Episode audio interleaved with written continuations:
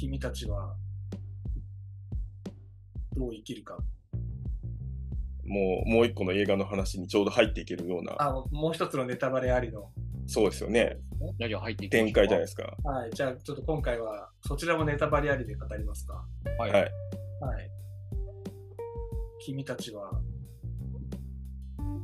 どう生きるかですね。どう生きるか。そうですよね。はいどう、どうですか？どういきますか？どういきますか？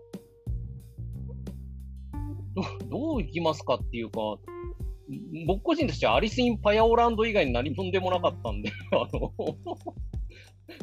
こう、なん、なんて言うんだろう、うん、どう生きるかも何も、うん、まあ、うんっていう、なんかこう、うん、なんか伝えたいことだけを前面に出して何もオブラートに包んでないから、これどうしていいんだかわかんないっていうのがもう僕的な感想です。一番の。ネタバレまだ入ってないですね。その感想うんそうですよね。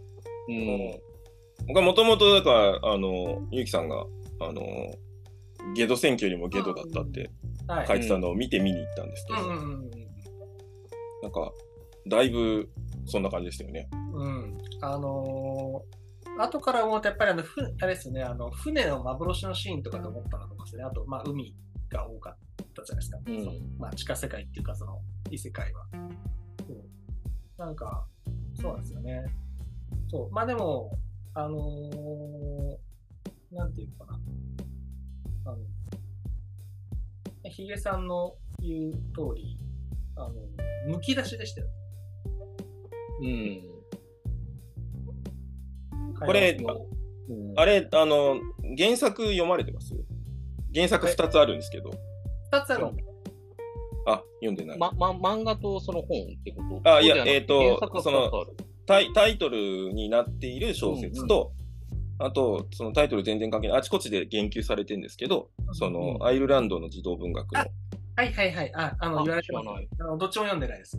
その失われた者たちの本っていうはいはいはいはい。作品があって、うんで、そっちの児童文学の方が、むしろ下敷きとして引っ張ってる要素は多いんですよ。これ、ね、だから、その分を差し引いて考えると、もう引き算するとだいぶ残ったものは、みたいな感じに。で、っていうのは、その、その失われた者たちの本って作品は、うん。第二次大戦中の、またイギリスなんですけど、ロンドンで、まあ、軍関係の仕事をしているお父さんと、病気がちのお母さんの間の子供が。病気でお母さんが亡くなっちゃいまして。で、で、えっと、お父さんすぐに再婚相手みたいのを見つけてきて。で、そっちに子供が生まれみたいなところに、で、こう、うまく、その、家族と折り合いがつかない状態で、まあ、はい。疎開もし、あの、なんつうの、まあ、要は、新しいお母さんの方の屋敷に、うんでで、うんそこで、悶々としているお父さんとも距離が空いてしまった子供が、その家の、その、だいぶ前の、それこそおじさんじゃないけど、おじさん、おじさんぐらいになるのかな、がう、ん。やっぱり子供の頃に、その、いろいろ問題があって、その空想の世界に閉じこもってしまって、あの、神隠しみたいなのに会ったことがうん。かつてありましたっていう話があって、で、実際その物語世界に、えー、アオサギならぬカササギが、あの、うん変身した男に、これがトリックスターなんですけど、連れてかれていって、はいはいでその先物語世界の中で生き延びるのは大変なんだけど、うんこれがキリコならぬ木こりのおじさんに助けてもらってですね。で、あのーそこの世界の王様に会いに行けって言われて、うん会いに行く途中に、あのー、7人の小人に助けられたりですとか、うんうんあの、女中さん7人いたじゃないですか。はいはい。うん。みたいな要素が、もうかなりそのままダイレクトに。継がれてる確かにそうですね。ので、なんかその辺のものを、その差し引いて、うんうんで、過去作のオマージュみたいなのあったじゃないですか。シベリアが出てくるとか、はいはいちょっとカルシファーっぽい火の描写があったりとか、うん。なんかそういうのとかも、まあ、その差し引いて差し引いてって考えると、まあ、だいぶ、だいぶこう、むき出し感がより一層際立つような感じはありましたよね。うーん。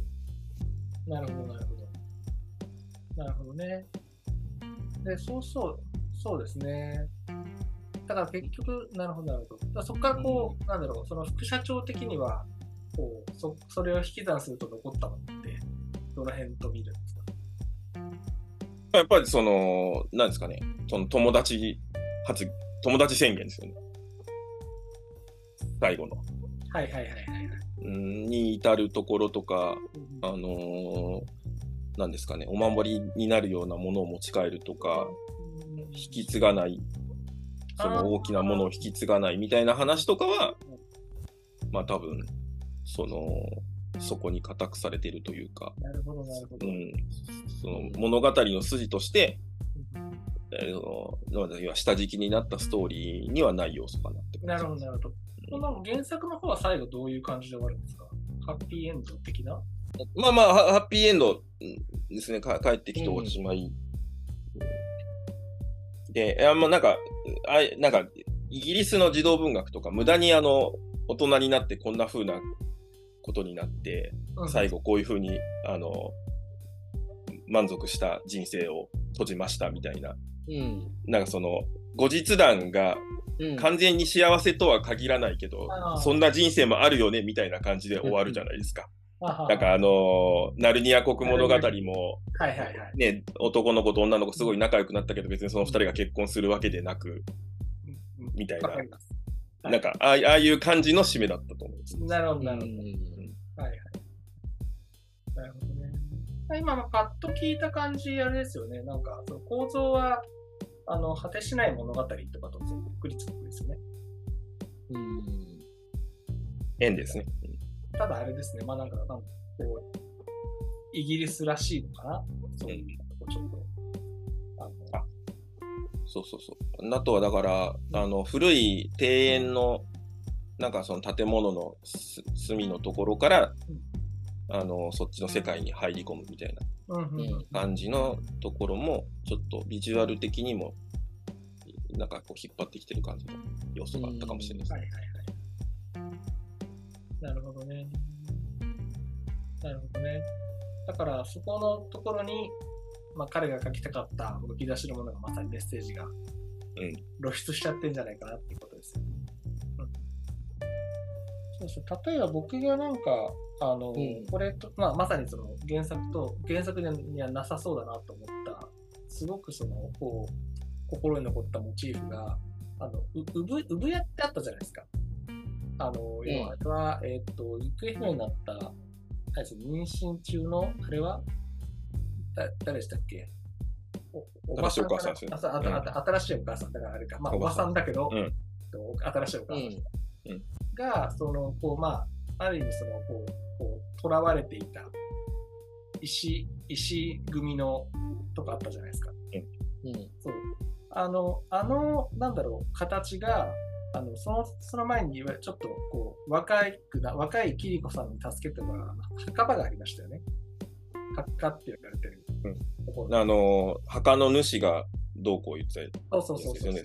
あの、門を開けるあの話？そうそうそうそう。そうそうそうそう。うんなあれと、あの、産屋とあのお墓が、僕、まあ、一回しか見てないんで、あの、記憶なんですけど、多分同じ形してたと思うんですよ。両方とも石造りで。うん伝わってます？そとの伝わってるけど、石であるっていうところぐらいかなと僕なんか思ってたからなんか、石組みで、おそらく、まあ、もう一回その気になって見直せばだけど、うん。あのー同じだったと思うんですよね。あの、作りが。デザインが。そう。うん。で、少なくとも産屋っていうところは産屋らしくなかったじゃないですか。うん。そうで、墓とそっくりだと思うんですよ。うん。うん。なんかう、ん。こう、一番その心に残ったモチーフはそこかな。なんか、そう、生まれる場所とその死死ぬ死んだ場所が、その一緒の描き方を一緒のものだっていう、その世界の中で、うん。うん、されていたんだと思うんですよね。でどっちも近畿なんですよね。そうそうそうそうそうそう、入っちゃいけない。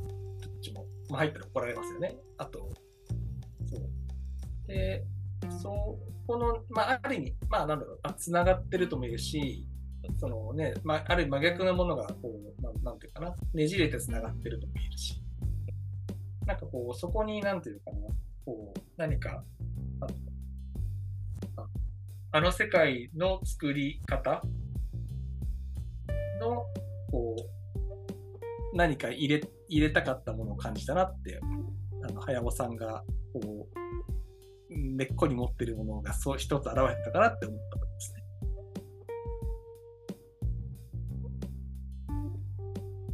この部分は、あの、門を開いて、うんえっと、その後にキリコ、あの、キリコさん、あの、お姉さんが、あの、船操ってな、あそこに人がいるってね、助けに来るじゃない？うんうんでもって、その後に、まあ、ペリカンを追い払う。で、ペリカンを追い払った後に、あのーなんか地面の上に丸書いて燃やすよね。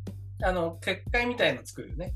そう。でもって、うんその煙が上に上がっていく間、なんか唱えたりしてるよね。出ましたね。うん。あそこら辺って何だと思う？あれが全然わからなかったんだけど、僕個人的に。あなんかあのね、そこのところで対比っていうんで、あそこが一緒だとすると、なんかヒントあったりするのかなっていうのをちょっと今思ったのよ。僕はそこが全くわからなかったんで。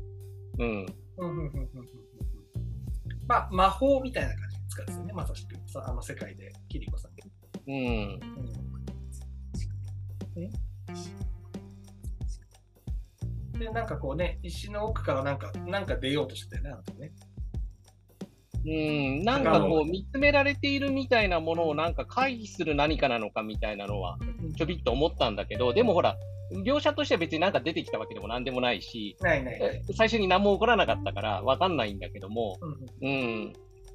なんかこう、その辺がなんかこう、対比する部分でなんかあんのかなと思って今ちょっと聞きたかったっていうのがある。はいまあそういうだけ、それだけ、それだけ。そう。まあ、どちらもさ、呪術うん呪術的だよね。うん。呪術っぽいよね。まあ、そのキリコさんがやってるのも、まあ、ある意味カウンター呪術っぽいしね。うん。うん。そう。で、そうそう。あとさ、もしかして、これね、ちょっとね、あのーうん不確かなんだけど、あの、あの旗の中に一瞬、なんかちょっと見えたものがあったんですよ。ちょっと闇っぽいものがなんか、うん。見えたんだけどさ、うん。あの、その世界のラストでなんかさ、あの、なんか肥大してるさ、黒いでかい石みたいなのですよ。石っていうか空中に浮いてる。うん。ああの草原のところであの空中になんか浮いてる、なんか石というか、もやもやしたなんかこそうそうそうそう。う、塊みたいなやつね。なんかあかんやつっぽいやつがあったじゃないですか。だから、うんもしかして、ちょっとそのなんだろう、同じ図形なのかなと思ってる。その、うん。墓の中にぼやって見えたものうん。が、そうそうそう、が、えっ、と、あそこでこう、なんか再度出てた、ね、あの、あかんやつ、なんかまあ、ああの世界が滅ぶものみたいな感じだったでしたよね。うんあの、こう、もやもやしたやつ。そう。で、あとは、そうそう、でそのね、石に悪意が宿るみたいなことを言ってましたよね。だからそれすごく呪呪術的というか、うん。なんかそう、そこがだから、なんていうのかな、あの、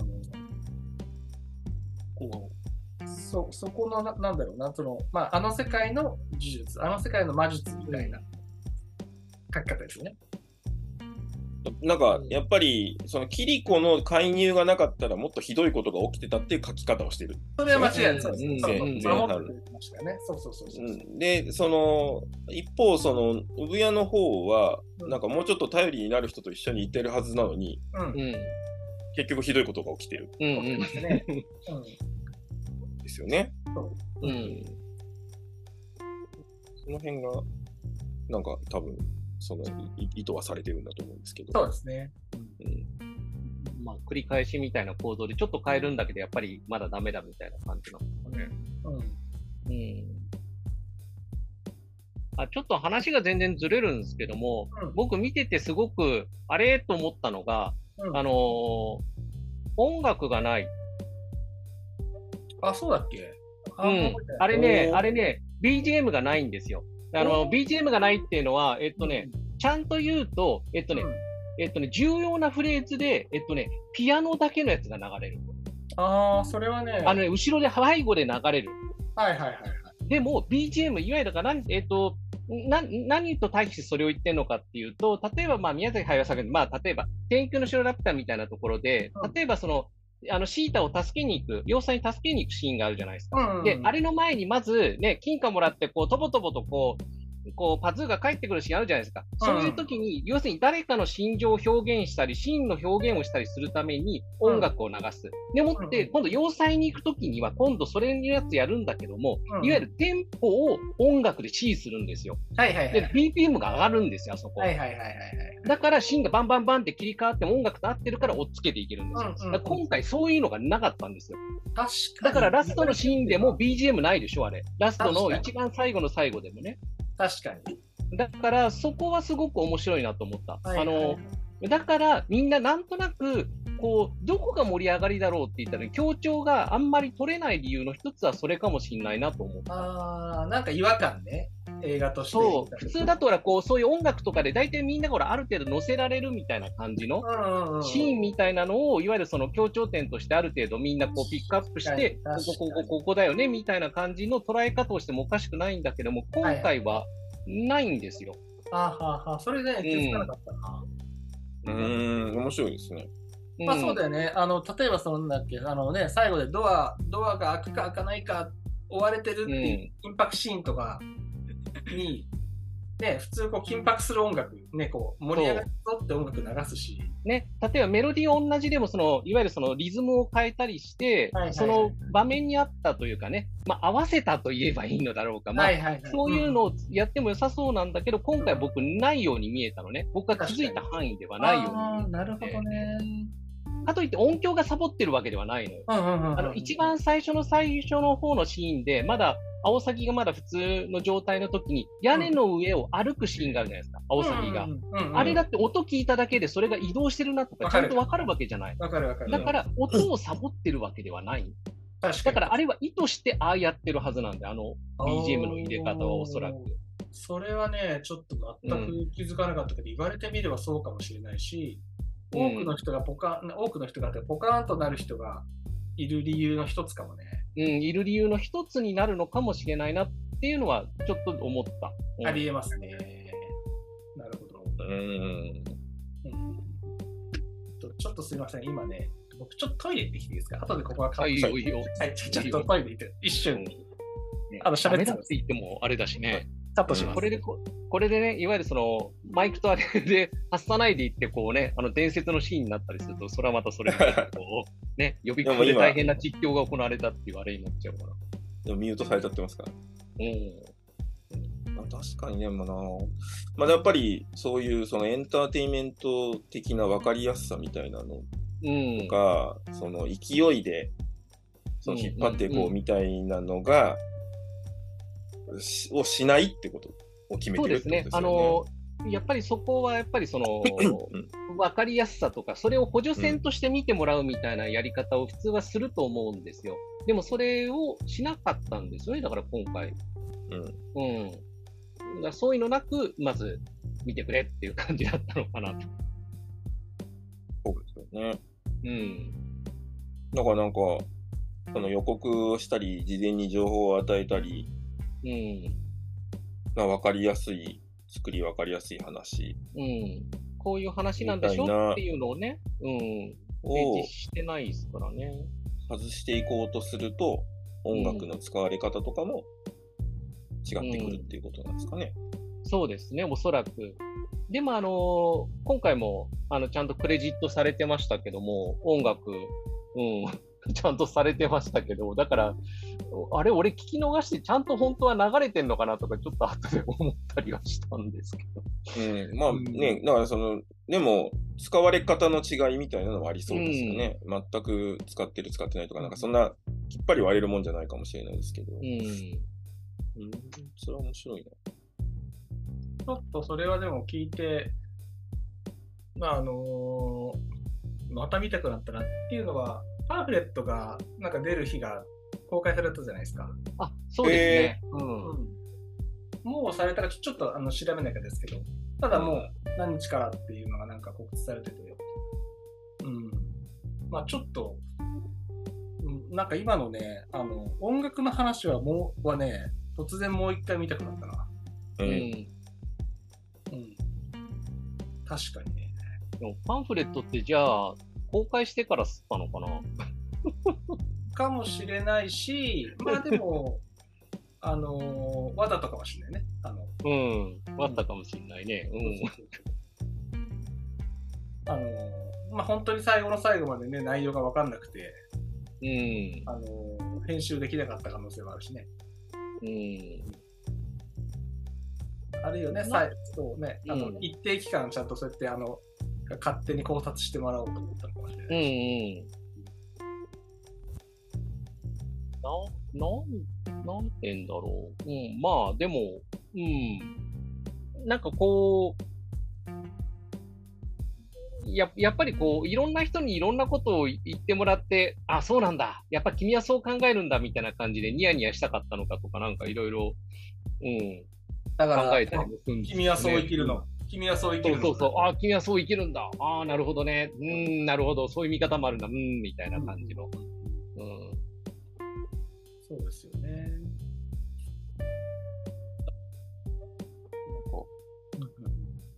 実際でもやっぱり、あれ、あれ読んで泣くんだ、みたいな。だからその、うんいや、その、お母さんから大きくなった、あ、こうやって渡されて、はいはい。読んうんで、泣くじゃないですか。うんうん。うん、泣いてましたね、劇中で。あそうかっていう感じ。まあまあ、あれ、一応だから、あれ自体は、その、そのタタイムスリップもの的な回収というか、うんうんうん。その、あれを、あれを残したお母さんは、自分に会ったことあるお母さんってことですよね。そうですね。会ったことあんのかな？あれ。えっと、えっと、要は、まあ、記憶はなくなってるけどってことうんうんう、うんんそうそうそう。記憶はなくなってる同一存在であるっていうのは、なんとなくそんな感じがするんだけど。時間ずれてるからね。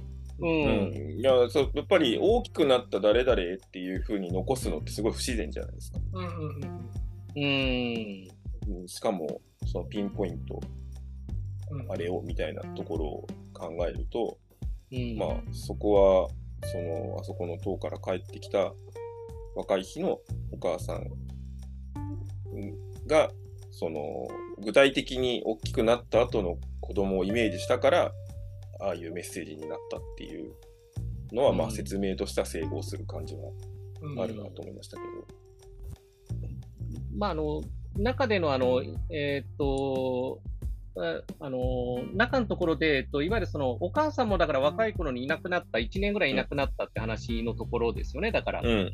その、多分あそこら辺のところで、まあ、そお母さん時間軸はさそこで入ってきてたけども、その時に、だから中に、要するにいなかった時のことは覚えてなかったって、あの、おばあちゃんは言ってたけども、うん。まあ、本人はまあ、覚えてることもあったみたいなうん。感じかもしれんって話ですよね、今のは。うんうん。まあ、そうね。ただまあそこ、うん、まあ、そっか。そこは関連してるかどうかは僕は気づかなかった。だから、なんかう、んその、結局、その、悪意の話と、うん。うん。それに対する、その、名前の方での原作うんうんうん。に、その触発されて、うん。それを、その主人公が消化してたっていうこと自体が、うん。そのダイレクトに、その大おじさんとの応答につながるわけじゃないですか。うんうんなんか、でも、実はそういうことが、ああいう回答になったこと自体には、うん。その、秘味というか、お母さん経由のインプットがあったっていうなるほど。うん作りにはなってて、うん確かに。なんか、うんいいわゆるタイムパラドックス的な構造がそこには。うんうんうんうんそっか、だから、そっか、それをあの本に託したのか。うん。なるほど、なるほど。まあでも、確かにな。それはね、そうかも、そうかもしれないですね、確かに。うんうんうんうん確かにね。まあ、無駄があるわけないですからね。あの、うんあの映画のあの作りで。うん。ねそれは面白い。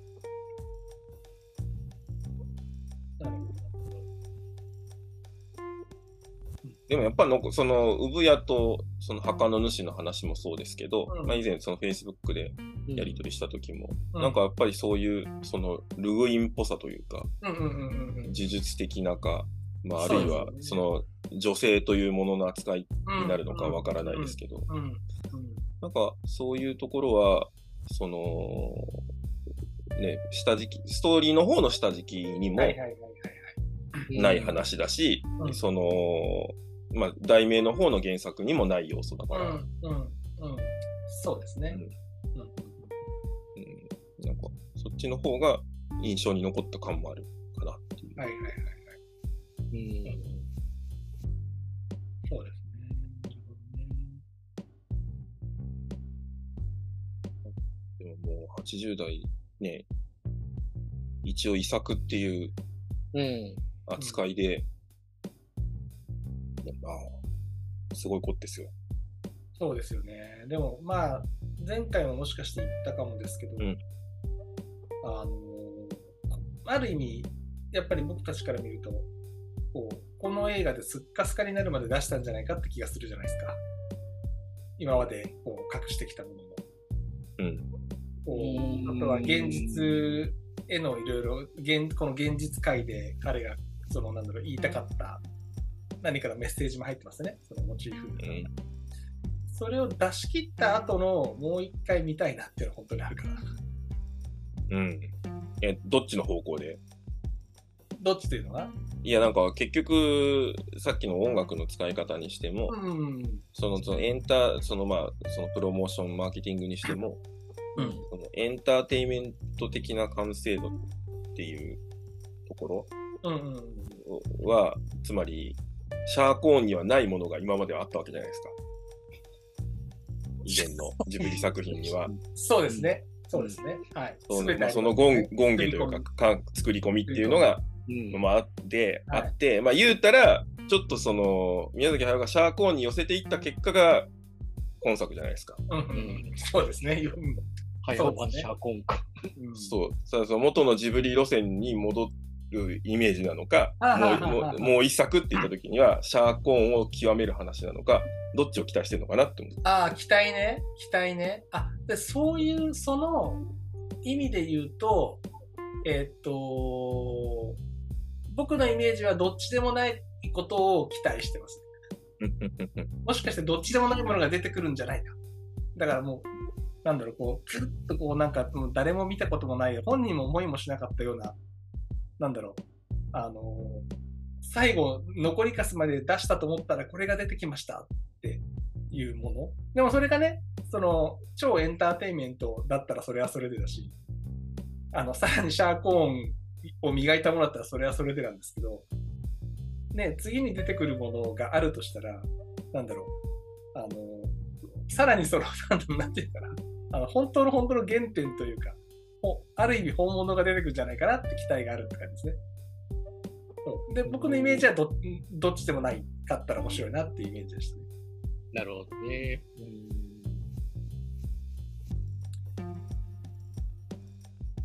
ただまあね、91歳とか93歳まで映画撮ってるあのクリント・イーストウッドいるじゃないですか。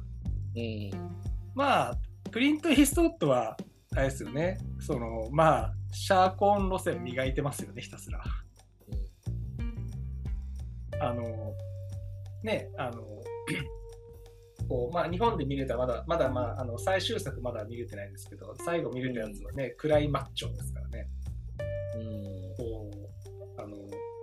なんだろう、こう、まあ、ま、悲しいマッチョって本当に題名もそうだし、中身もそうですよね。男、こう、男極めたけどこうなるみたいのをなんなんか見見せる方向ですよね、やっぱり。あの、だあのクリント・イーストウエストは。うん。うん。でもなんかやっぱ、あそこまで行っちゃうと、どうやってもかっこよくなっちゃうんじゃないかって。あ、そう、全然結局かっこいいんですけど、うん。こうね、星空の一つね、星空見てこうやって、あのね、クリント・イーストウッドが、なんか、寝っ転がるだけでかっこいいんで、超じいさんな。あの、もうそれで全て済んじゃうんですけど、まあ、あと逆にクリント・イースト、まあでもね、クリント・イーストウッドが出るから結局そうなるんだって、早尾さんのね、こう作画とか絵だと結局、シャーコーン路線になるのかなって気もするな、とか、そんな感じ。でもそれが見てみたいなって感じですね。うーんただ、なんていうのかな、個人的なね、あれとしては、もう映画作らねえんじゃねえかなってのも思うのよ。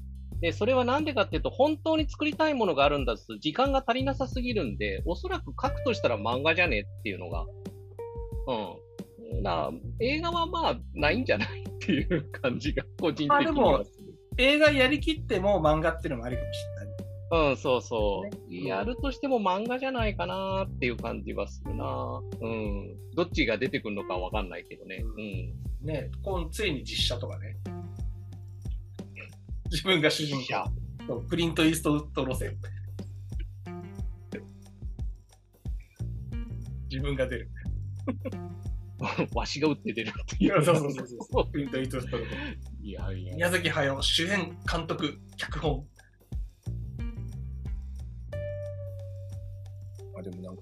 他の人が監督で主演だけしそうな感じする。あれか。あの、安野の逆ですね。うん。もうちょっとアニメ作れなくなっちゃったから、作れるまではちょっと他の仕事したいみたいな感じですかね。声優したり。ね。うん。カタカナでなんかほん9。うん。なんか本当になんかね、あの自分の大好きななんかこう飛行機のなんか妄想飛行機みたいなのをこう書いてるところ、後ろから淡々となんか1時間撮ってるだけとかそういうのでいいから、まあ、実写でやってくれればそれでもいいな。本人すげえ楽しそうに書いてね、なんかこうもう色まで塗っちゃいましょうかって言って、なんか何も言ってなくてもなんかこうモリモリ作っちゃうみたいな。すごいそれ、遺ロマン作みたいな遺作感すごいね、それこそね。家に近いのか、それは。いや、でも超見たい。うん、そういうんだったら超見たい。さあ、さてさて、割とお、長く撮ってしまいました。そうですね。うんちょっと、あの、僕はヒゲさんのあの、リプレイだのようだったってあそうそういそう発言の意図だけはちょっと聞いてから書いたいと思ってああ、なるほど、なるほど。うんあの、あれですね、あの、テーブルトークのリプレイみたいだっていうのが僕のファーストインプレッションだったんですけれども、あおっしゃってましたね。うんあの、えっとですね、これあの、さっきのあの、アリス・イン・パイア・オーランドっていうのにちょっと近いんですけれども、うんあの、テーブルトークって、あの、基本的には、あの、主人公視点で、いわゆるそのプレイヤー視点で物が進んでいって、いわゆるその、小説とか、いわゆるもうちょっとなんか脚本チックなものの第三者視点からこう、構造をバンと捉えて、いわゆるここにショートカットがあるなみたいな感じの主人公が、そういう世界を横断するようなものをこう選択してやるっていうのがなかったんですね。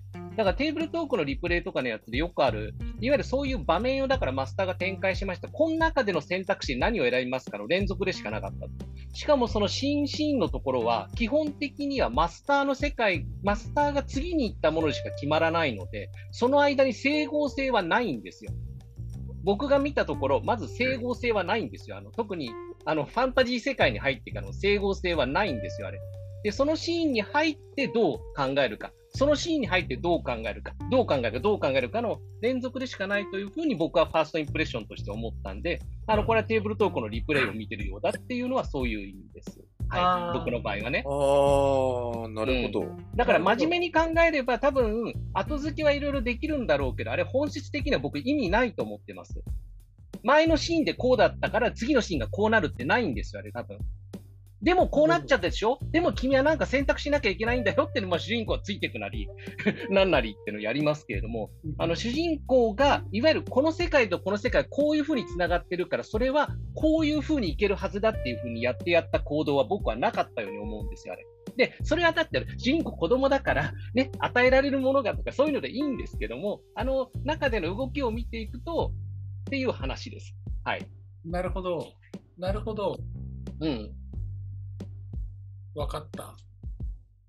なるほど、なるほど。っていう、まあ、あの、はい。えっと、副社長いかがでしたでしょうか？あああ、いやいや、すごいな。感じでした。なるほど、なるほど。そう面白いですね。確かに、だからその主人公の動かされ方というか、うんうんうん。なので、また、もともとだって、目的がないですもんね。そうですね。うん。はあはあはあはあ僕今それ聞いて思ったのはすぐ合点がいったことがあって結局そのむき出しってことに尽きるのかなと思ったんですよ。うん。でなんかあのどっかで聞いたか読んだかの話なんですけどあのーどの作品からかわかんないけど、結構その宮崎駿の映画って、あの全部こうストーリー決めずに走るっていうの聞いたことありません？あのー最初から最後までこうこう決めきってこうなんだろう作画したりこうシナリオを作ってるわけじゃなくてなんかその、絵コンテとか書いたりしながらまたその一回書いたやつをまたこうやり直したりしながらうん。展開決めてくっていって結局最後どうなるかあの分からず走ってるっていうのを聞いたことあるんですね。うん。ただなんだろう他の作品だと例えばなんだろうこう世界観がねなんか整合性取れてたりしてそもそも。うん。あの例えばそのあのなんだっけあの動く城がある魔法使いがいるせちょっとまあちょっと前のヨーロッパ世界みたいな。こう、整合性取れてるじゃないですかあれ世界観が。う、ん。うん、あともののけ姫の世界もそうだし。その中でキャラクターが動いてるとあまりそのみ見えなかったそこが今回みたいにむき出しになっちゃうとそこがすごいはっきり見えたんじゃないかなって気がしてそのその元々のその作り方をしているのがむきそれこそむき出しになったんじゃないかなって気がちょっとしました。うんなんかね、何々を伝えたいっていうところに、今までも何重も、今まではこう何重もこう、こうやっていって、その一番外側を見せていって、ただそれはこう、その、なんていうんですかね、このマトリョーシカのこの人形みたいになってるんだけども、それをこう、いろんな面からこう見せているから、そこから浮かび上がってくるところから結局中をこう向いていくとこうなるんだろうみたいな想像させたような感じがするんだけど、今回はどっちかというと、そのマトリョーシカがほぼ一層しかないような感じで、え、それってこういうことなんですか？パカチョって見るとなんかこう、あ、そういうことですぐらいの、なんか感じかなと思ってて、うん。うん。だからまあ、非常にだからそういった意味でむき出しかなと思ってます。ううんん。こう、主人公の、あのー何考えてるかわかんなさは、うん一応その年代の子供の、そのリアルな描写として成立してるのかなって思ってたんですけど、まあ、だからその彼がどこまでのことを理解して弓矢を作っているのかとか、うん。あーまあ、そういえばあの、肥後の神。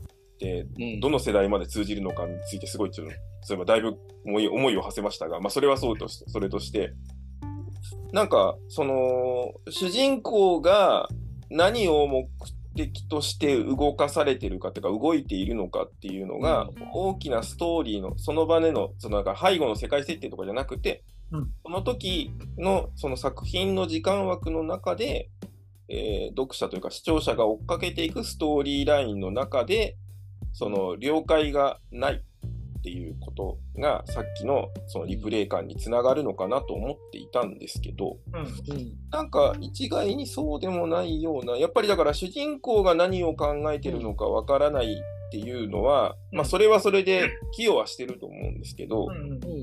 やっぱりその世界の方のその不条理さというか、うんなんかその不条理な部分を見せてきてる感じありますもんね。なんかその、こう別に千と千尋の世界とかだうんって、その作品の中では成立してるんだろうけど、うんうん。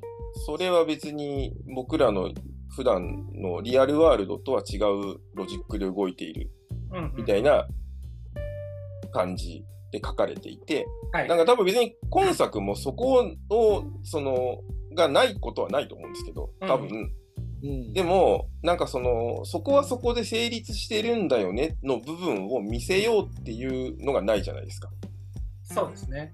うん。なんか違うものをただ違うものとしてうんうんうん。突きつけていって、なんかその彼らには彼らの理屈や整合性がある部分を、そのイメージしてくださいねっていう手がかりを与えてくる感じじゃなかったので、それはあれなのかな？やっぱり、その、なんですか、克服されるべきというか、あくまでそれは、その王子さんの世代一代限りの何かとしてうん書かれてるからなんですかね？なんか、こう、千と千尋にしても、パウルにしても、うん。そこはその世界、その魔法なり、その呪術的な何かなりは、ずっと古くから続いていて、この先も続いていく世界として描かれてたわけじゃないですか。うんうんうんだけど、なその今回提示されてるやつっていうのは、なんかその、うん世界の方が死すべき定めにあるというか、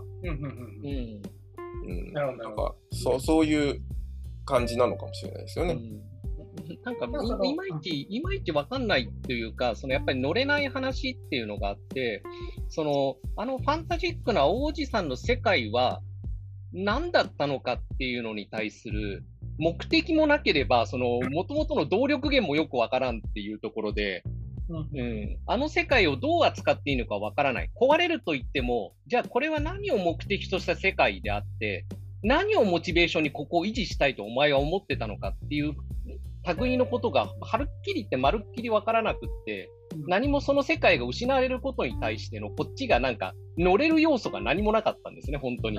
だから本当にイエスでもノーでもどっちでもええわぐらいの勢いでしか見れなかったんで、うん。なんかその辺を狙ってたのかなっていうのはちょっとあって、ただ、一点、その、あ、いいですか？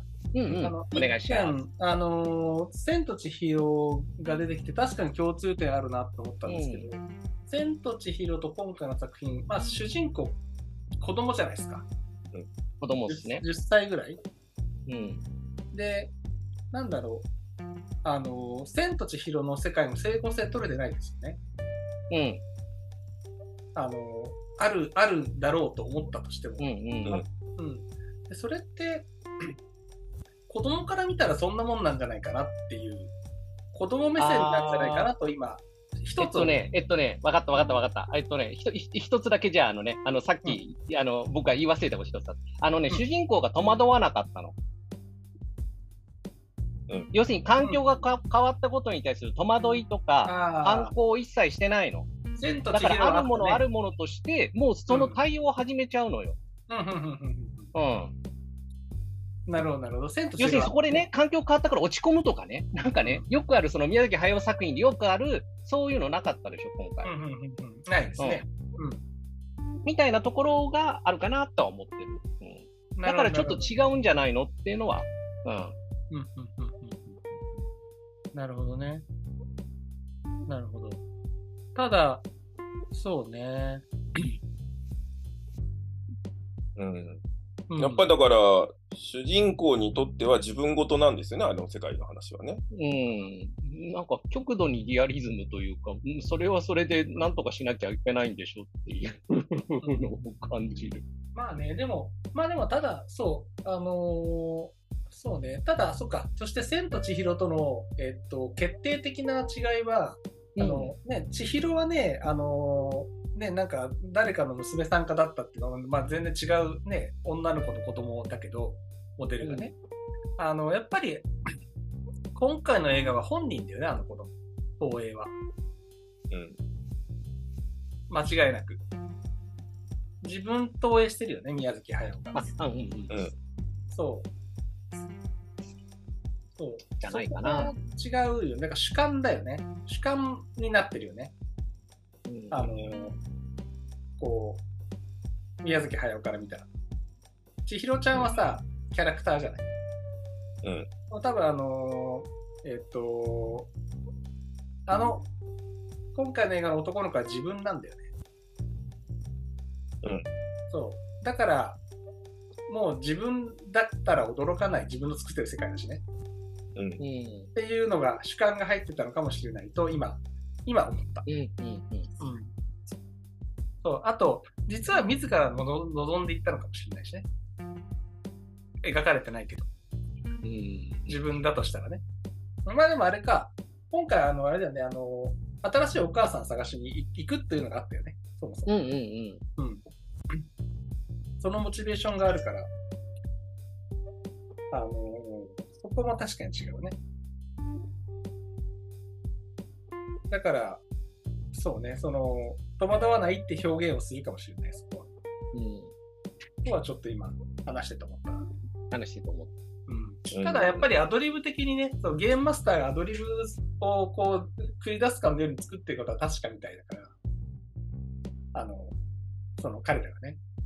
ううん。ん。まあ、みたいに見えたっていう。うんまあまあだから、あの、それが、それが他の映画よりむき出しになったんじゃないかなっていうのは最初の、あの、うんヒゲさんの言ったことに対する、うん。あの、やっぱ印象は変わらないかな。うん。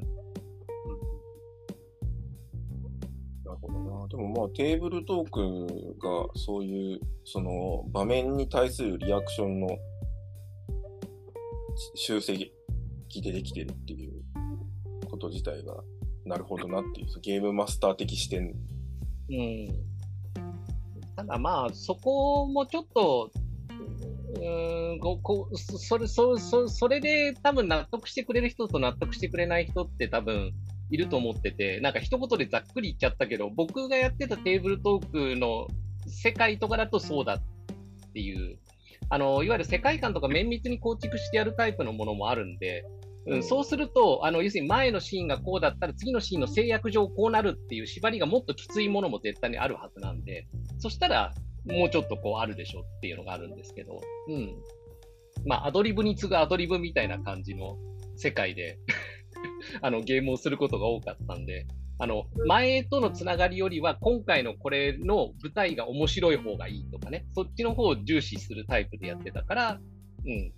っていう感じです、僕なんかの場合は。あの僕やったことないですけど、あれですね。多分 A の魔法人的なスタイルですよ、A ね。の魔法陣のルール、そうだったっけ？あ俺もやったことないコンセプトしか知らない。ん。はい。まあ、ちょっとこの話突っ込むとまた、そうだね。それ、これはちょっとまた、あの、面白いし、長いから、ちょっと一回切ろうぜっていうはい。力です。いやー、今回は、なんと1時間半ぐらい喋ってしまいました。はい。はい。すいません。しかしかしなんと、なんと、なんと、えっと、8月11日からパンフ売るそうです。あ、8月11日でしたか。なるほど。あ、はいもう今週ってことですね。今週末の金曜日からですね。あいいですね、いいですね。ちょっとまあ、それはちょっとね、あの、ちょっとちょっと音楽の話は確認してきてください。うんうん。音楽の話がどうやってこの印象に影響してるのか、ちょっとね、うん。ちょっと検証したくなりました。うん。はい。というところで、本日は、はい以上でしょうか。はい。いやー、では、いやー、副社長ありがとうございます。いやいやいや、ありがとうございまし社た。長ありがとうございました。はい。では、皆さんどうもありがとうございました。はいありが。とうございましありがとうございまた。したそれでは。失礼します。